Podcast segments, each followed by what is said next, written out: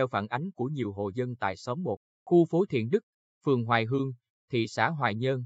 Trong một thời gian dài, xe chở đất thuộc công ty trách nhiệm hữu hạn xây dựng Thành Hương lấy đất tại khu vực gò cây gia phục vụ sang lấp mặt bằng khu tái định cư, gây mất an toàn giao thông và ô nhiễm môi trường nghiêm trọng cho khu dân cư.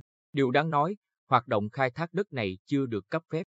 Theo quan sát của phóng viên vào ngày 7 tháng 5 tại khu vực có tục danh gò cây ra, thuộc xóm 1, khu phố Thiện Đức, phường Hoài Hương, có hai xe máy xúc lớn đang thay phiên đào, xúc đất. Nhiều xe tải mang logo Thành Hương nối đuôi nhau chở lấy đất. Trong một buổi sáng, có hàng trăm chuyến xe tải ra vào khu vực này để chở đất đi sang lấp mặt bằng khu tái định cư.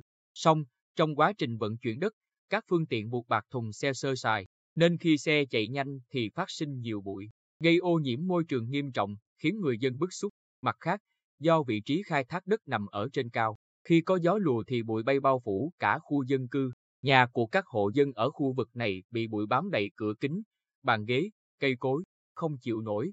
Nhiều nhà thường xuyên đóng kín cửa. Nguy hiểm hơn, tuyến đường liên xóm tuy chỉ rộng 3,5 mét, mặt đường đã xuống cấp, nhiều đoạn lên xuống dốc liên tục, nhưng các xe tải chở đất lại chạy với tốc độ rất nhanh, tiềm ẩn nguy cơ tai nạn giao thông.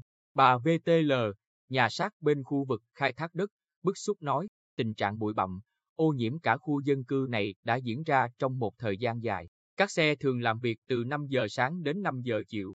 Người dân đã nhiều lần báo lên cho trưởng khu phố rồi báo lên Ủy ban Nhân dân phường Hoài Hương. Phường nói là sẽ yêu cầu công ty Thành Hương tưới nước.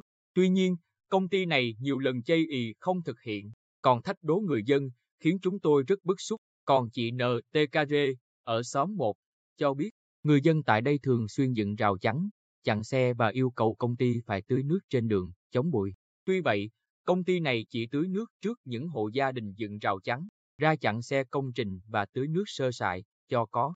Được biết, công ty trách nhiệm hữu hạn xây dựng Thành Hương thực hiện lấy đất tại khu vực Gò Cây Đa từ tháng 11 năm 2020, phục vụ sang lắp mặt bằng công trình khu tái định cư cho người dân bị ảnh hưởng bởi dự án tuyến đường ven biển DT639, từ cầu Lại Giang đến phường Tam Quan Bắc.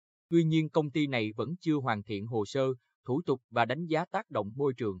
Xác nhận tình trạng ô nhiễm môi trường do công ty trách nhiệm hữu hạn xây dựng Thành Hương gây ra trong quá trình khai thác, vận chuyển đất tại khu vực Gò Cây Ra, chờ đầy đủ thủ tục giấy tờ cho phép mới được tiếp tục. Còn ông Nguyễn Chí Công, Phó Chủ tịch Ủy ban Nhân dân thị xã Hoài Nhơn cho biết vừa qua, Ủy ban Nhân dân thị xã và Công an tỉnh đã phối hợp kiểm tra thực tế tại khu vực mà công ty trách nhiệm hữu hạn xây dựng Thành Hương đang lấy đất.